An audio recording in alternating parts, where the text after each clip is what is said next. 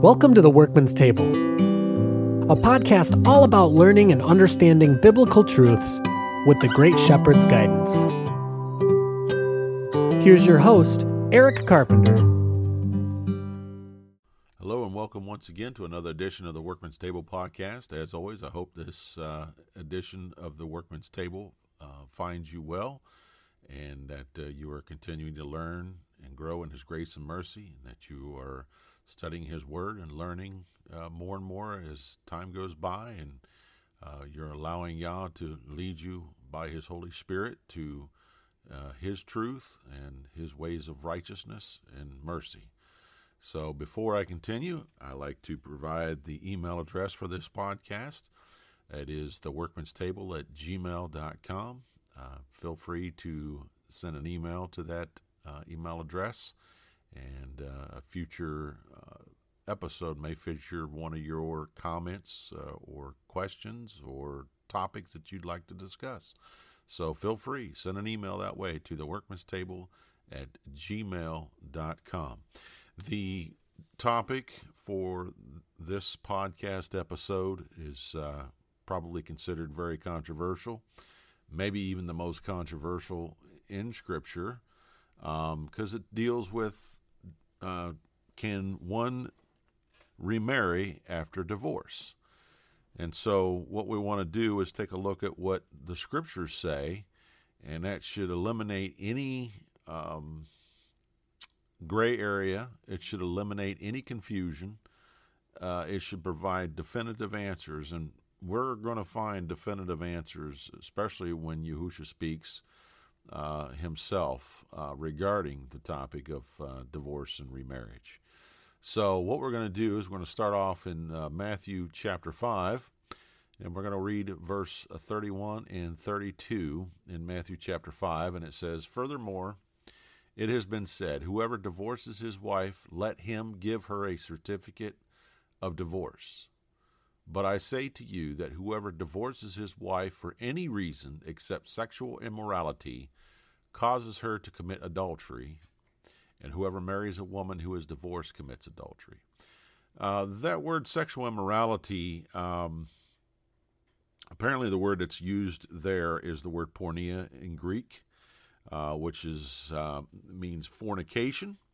And I'm going to pull up an article um, from logos apostolic dot org. It's um, biblical examples of um, fornication. And uh, we're going to look at uh, fornication during a betrothal. And some uh, kind of reference this passage that Yahushua uses here, except for sexual immorality. Uh, they believe that he was referring to a betrothal period. Um, so I want to read this this article here on this website. Um, it, they do quote Matthew one, eighteen through nineteen. "Now the birth of Yahushua Hamashiach was in this way, when as his mother Mary was betrothed to Joseph, before they came together, she was found with child of the Holy Spirit. Then Joseph, her husband, being righteous and not willing to make her a public example, was minded to put her away secretly." Note, several biblical passages refer to the negotiations or conditions for the arranging of a marriage.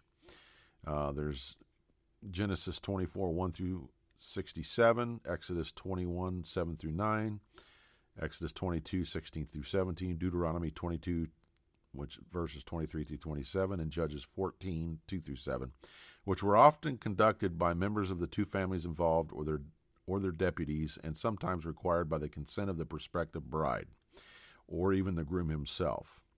When the agreement had been entered into, or, uh, okay, so, and sometimes required the consent of the prospective bride, Genesis twenty-four, eight, or even the groom himself, Second Samuel three fourteen. So I wanted to add those verses in there for reference.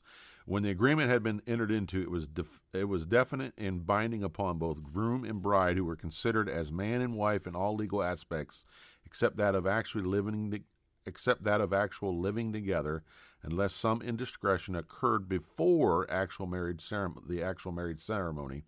This betrothal was the relationship between Elohim and Israel as a nation in Hosea two nineteen through twenty and Jeremiah three twenty.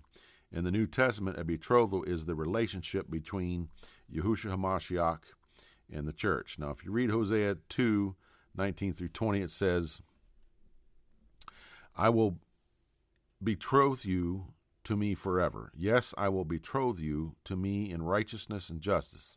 In loving kindness and mercy, I will betroth you to me in faithfulness, and you shall know Yahuwah. So that's Hosea two nineteen through twenty um, that this uh, article was referencing. And if you read it, um, Second Corinthians eleven two, for I am jealous over you with a, a righteous jealousy, for I have betrothed you to one husband, that I may present you as a chaste virgin to Hamashiach. A high priest could only take a virgin for a wife. That's in Leviticus twenty-one ten through fourteen. So Yahushua will only accept a pure church, Ephesians five twenty-five through twenty-seven. The penalty for unfaithfulness during betrothal was death. That's in Deuteronomy twenty-two twenty-three through twenty-four. And the penalty, if not found a virgin on the wedding night, could be death. Deuteronomy twenty-two thirteen through twenty-one. But in the case of a righteous man, he could have mercy and put her away, as, as Joseph proposed to do with Mary when he realized that she was pregnant. In this case, it seems he would give her a writing of divorce so that she wouldn't be free to marry someone else, Deuteronomy twenty-four one. Our modern Western society does not have betrothals before marriage, but the nearest we can come up, come to it is an engagement. We could conclude then that to put an engaged bride away for fornication during engagement would be acceptable. So that's just that article I'm referencing there um, from uh, logos apostolic dot org. Um, so when you take a look at Matthew five, uh, thirty-one through thirty-two, um, that portion there where he says, if whoever divorces his wife for any reason except for sexual immorality, some believe that, that Yahushua was pointing towards a betrothal period. It would be the only time you could uh, divorce your wife uh, for that reason. So I encourage you to take a, a deeper dive in that um, and look into that um, and, and study that out and see, you know, for yourself uh, what historical context there is with what Yahushua said. So if we go to uh, Mark chapter ten, and uh, we're going to read uh, some passages there, verses one through twelve. And it says, Then he arose from there and came to the region of Judea by the other side of the Jordan, and multitudes gathered to him again. And as he was accustomed, he taught them again. The Pharisees came and asked him, Is it lawful for a man to divorce his wife? Testing him. And he answered and said to them, What did Moses command you? They said, Moses permitted a man to write a certificate of divorce and to dismiss her. And Yahushua answered and said to them, Because of the hardness of your heart, he wrote you this precept. But from the beginning of creation, Elohim made them male and female. For this reason, a man shall leave his father and mother and be joined to his wife, and the two shall become one flesh. So then they are no longer two, but one flesh. Therefore, what Elohim has joined together, let not man separate. In the house, his disciples asked, also asked him again about the same matter. So he said to them, Whoever divorces his wife and marries another commits adultery against her. And if a woman divorces her husband and marries another, she commits adultery. That's pretty plain. Uh, when he says whoever divorces his wife and marries another commits adultery against her, and if a woman divorces her husband and marries another, she commits adultery, I don't know how pl- much more plain you can be.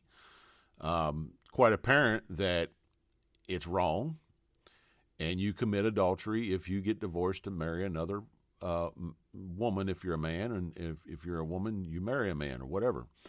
So pretty plain. There's really no argument here. There's nothing to debate. Um, you know, we can't sit here and say, well, you know, he did this or she did that and this and that and the other thing. No, there's no grounds. You know, the thing is, I think, and we're going to read this in, in Romans seven, uh, the whole idea is really reconciliation, forgiveness. Um, but, you know, unfortunately, we often do not want to do that. Uh, it, it takes work, and it requires some sacrifice on our part. And forgiveness uh, is not a light task. It's it, it requires commitment and a follow-through. and it's only by the grace of Yah that you can do it. So, uh, because he's the one that forgave us, and while we were yet sinners, Yahusha died for us. So he he he provides the example of what it means to forgive. So, uh, Luke sixteen, uh, verse eighteen, Yahusha says it again. Whoever divorces his wife and marries another commits adultery, and whoever marries her who is divorced from her husband commits adultery. Pretty plain. Nothing, n- no ambiguity, no cloudiness, no gray area. It's black and white, right and wrong, good and evil. He, he separates it. Whoever divorces his wife and marries another commits adultery. That's evil. So you stay married, you know, and work it out. But if you get divorced, you can't marry, because Paul brings this up. Let's go to Romans chapter seven. Romans chapter seven, one through four. Or do you not know, brethren, for I speak to those who know the law, that the law has dominion over a man as long as he lives? For the woman who has a husband is bound by the law to her husband as long as he lives. But if the husband dies, she is released from the law of her husband. So then if while her husband lives, she marries another man, she will be called an adulteress. But if her husband dies, she is free from that law, so that she is no adulteress, though she has married another man. Therefore, my brethren, you also have become dead to the law through the body of Hamashiach, that you may be married to another, to him who was raised from the dead, that we should be bear fruit to Elohim. Okay? So, the marriage is, is, is binding. It's a law. Okay? So, neither the husband or the wife is freed from that law of marriage unless the other one dies. One has to die to be freed from the law of marriage. And if we get married before that law is, is fulfilled through death, then we commit sin. Again, pretty self-explanatory and pretty simple to understand. First Corinthians seven, and we go read ten through sixteen. Now to the married I command you, yet not I, but Yahuwah. A wife is not to depart from her husband, but even if she does depart, let her remain unmarried or be reconciled to her husband. And a husband is not to divorce his wife. But to the rest I, not Yahuwah, say, if any brother has a wife who does not believe and she is wanting to live with him, let her not let him not divorce her. And if a woman who has a husband who does not believe, if he is willing to live with her, let her not divorce him. For the unbelieving husband is sanctified by the wife, and the unbelieving wife is sanctified by the husband. Otherwise your children would be unclean, but now they are holy. But if the unbeliever departs, let him depart. A brother or sister is not under bondage in such cases, but Elohim has called us to peace. For how do you know, O wife, whether you will save your husband? Or how do you know, O husband, whether you will save your wife? So, that's the essence of these verses. It's, it's quite plain. Marriage is to be binding and, and to remain until death. Okay, and that's the only time either the husband or the wife is freed from that law of marriage is through death. And if one gets remarried after they've divorced their husband or the wife, they are in adult uh, they are in adultery, and unless they repent, they perish. Wages of sin is death, as it says in Scripture. I know that some of you may be listening, and it It probably isn't sitting well with you. Um, however, you can't be upset with me. You have to allow the Father and, and His Son and the power of, of, of the Holy Spirit, their Holy Spirit, to convict you and know that the goodness of Yah, as it says in Romans, leads you to repentance. Okay? So, can't be upset at me. I'm just the messenger. I'm just telling you what the word says. And Yahusha made it really explicit. Okay? You know, it, whoever divorces his wife and marries another commits adultery, and whoever marries her who is divorced from her husband commits adultery. Either one. Both are held accountable. It's not just one or the other. Because, you know, some may say, well, you know, the Bible is always slanted, you know, towards, you know, the woman, the man has all the power, so to speak, or it's it's always slanted towards the man, or, uh, you know, it's biased towards the man or whatever. No, it's not. You got to understand, um, I, when I say it's not, I'm saying in this situation, okay, both the man and the woman are held to an equal standard. And men and women are held to an equal standard throughout Scripture. It's just that the the that the um, the dominion that man has, or the authority that man has, I should say, in Scripture, has been granted by Yah. And of course, if you go all the way back to Genesis chapter three, after Adam and Eve had committed sin by touching and eating of the fruit of the, of the fruit of the tree of the knowledge of good and evil, you know, they the man. now ruled over the wife. And Yahuwah told the woman, your desire shall be for your husband. Okay? If they'd have left that fruit tree alone, then that situation would not have taken place. Because, as it says in Deuteronomy thirty nineteen, Yahuwah said, today I've set before you life and death, blessings and cursings, therefore choose life. He gave them that same He set before them that same choice in the Garden of Eden: life, tree of life, or death if they touched the, the, the and ate of the fruit of the tree of the knowledge of good and evil. So it's what Yahuwah set up. Okay, mankind, men did not set themselves up to be in charge. Yahuwah did. Okay, so again, if there's any women that are listening, you have to take it up with the Father. Don't take it up with the man. Now, that doesn't give men the right to abuse their uh, position of authority. They, and there's scriptures, we could even do a whole podcast how the husbands are supposed to be gentle to the wife, uh, to uh, prefer them as the weaker vessel, and dwell with them with understanding so that their prayers are not hindered. And I think that's mentioned in the book of Peter. So, And, and there's there's other scriptures of how we're supposed to treat our wives. It gives us no license to abuse our position of authority, because the husband, who may be a head of the home, is under the authority of Yahusha. Okay? So that's what needs to be recognized, is not the man is under authority as well. And if he's being obedient to the Father and the Son, then there's harmony in the home, and then the, it makes it easier for the woman to be submissive and subservient and obey her husband as the Scripture commands. Again, those are some, those are some things that it doesn't resonate well with Western culture, Western thought, and women's rights and feminism and everything else that's tugging at people's hearts, okay? But we have the Word of Yah, and none of us are going to have an excuse when we are going to be appearing before him on the day of judgment. He set things in motion. He's the king. He's the ruler. He set up the boundaries. He implemented the law.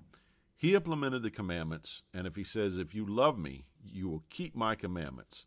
And he has instructions in here as to how we're to conduct ourselves. And so the main uh, topic of today was, can you or can one get remarried after divorce? And the answer is most specifically and explicitly no. It's that simple. And if you do, you commit adultery.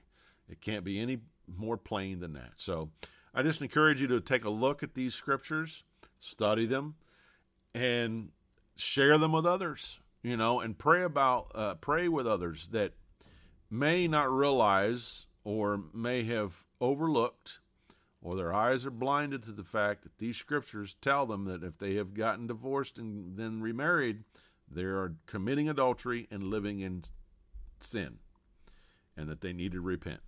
And if they don't repent, like we all, if none of us repent, or any of us, if any of us do not repent, we face the consequence of death.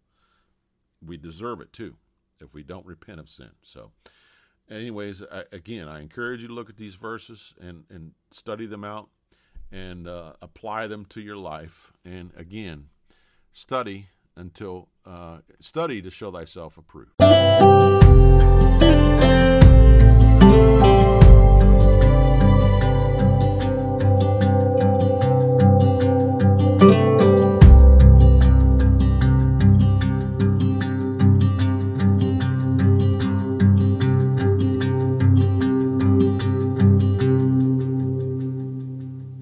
Thanks for joining us today for this episode of The Workman's Table.